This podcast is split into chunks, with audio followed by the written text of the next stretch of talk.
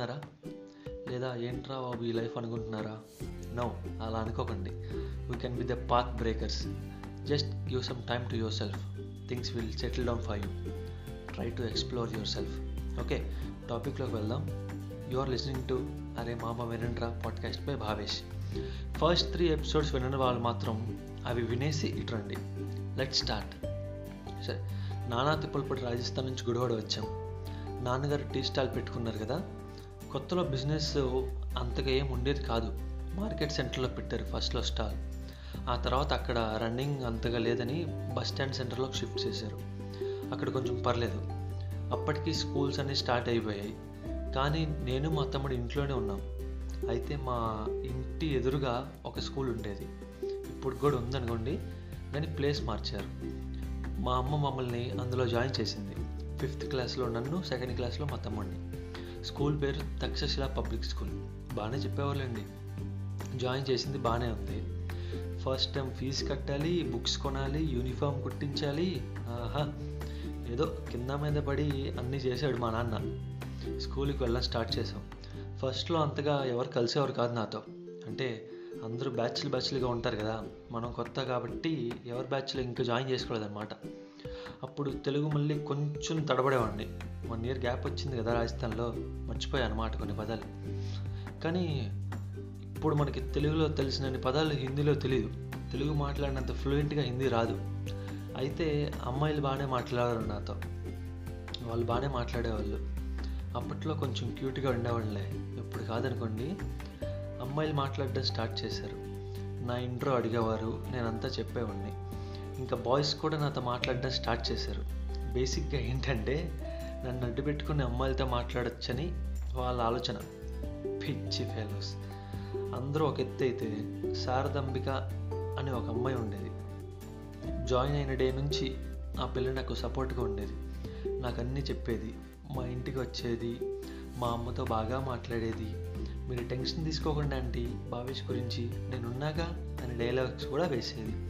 I still miss her ఇంటి ఎదురుగుండా school ఉంచుకుని కూడా లేట్గా వెళ్ళేవాడిని స్కూల్కి.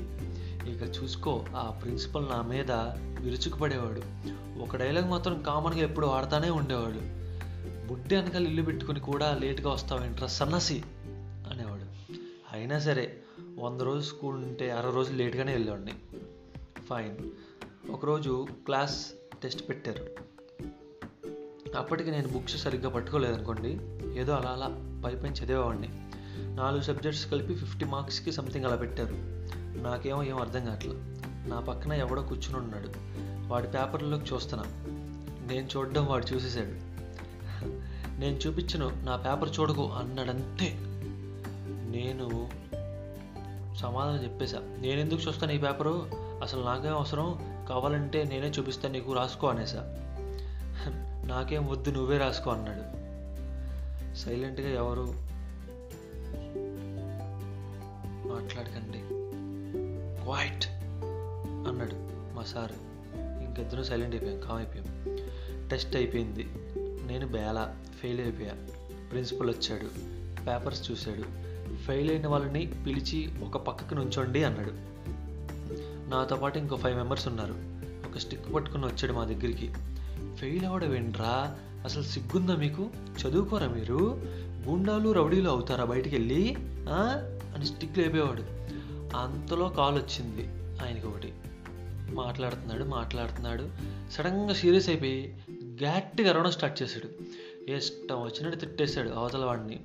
మా ప్రిన్సిపల్కి కొంచెం కోపం ఎక్కువలేండి షార్ట్ టెంపర్. అప్పుడప్పుడు మాకు క్లాసులు జరుగుతున్నప్పుడు కూడా గట్టి గట్టిగా ఎవరి మీద అరుస్తూ ఉండేవాడు ఆఫీస్ రూమ్లో కూర్చుని ఫోన్ మాట్లాడాడు పెట్టేశాడు అయిపోయింది. ఇక చూసుకో వాడి మీద కోపం కూడా మా మీద తెచ్చేసుకున్నాడు మొదలుపెట్టాడు కోటింగ్. ఒక్కొక్కడిని కొడతా నా దగ్గరికి వచ్చాడు. నేనేమో నన్ను కొట్టడలే అనేది ఏమాతో ఉన్నా. చేయి చాపమన్నాడు. భయపెడుతున్నాడు అనుకున్నా. స్టిక్ అలా లేపి గట్టి కొట్టాడు.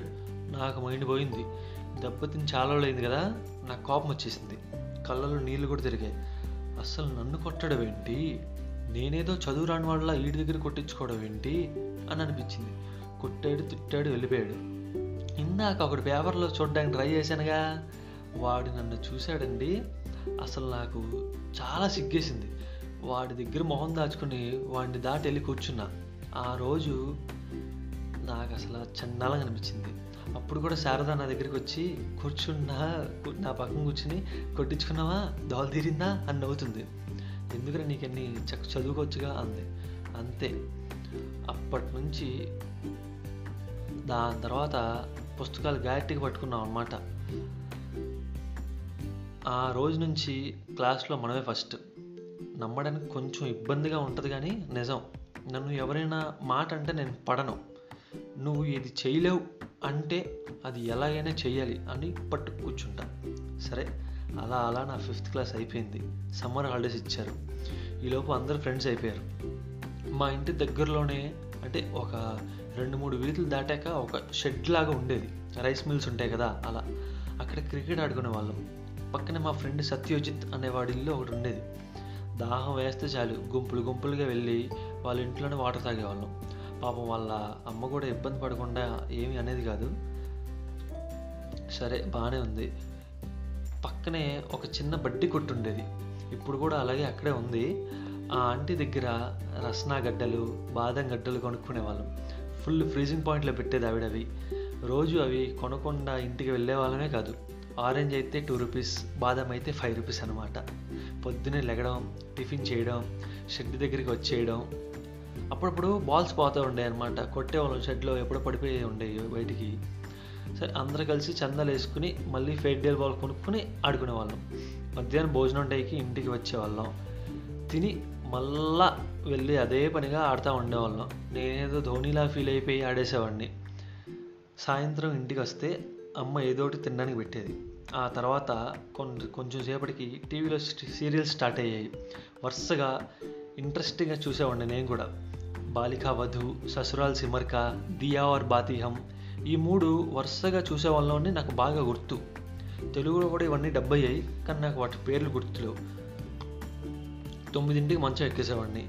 పొద్దున్నే సెవెన్ థర్టీ ఎయిటీ లేపేసేది మా అమ్మ. మళ్ళీ సేమ్ రొటీన్. అలా అలా హాలిడేస్ అంతా సరదా సరదాగా గడిచిపోయాయి.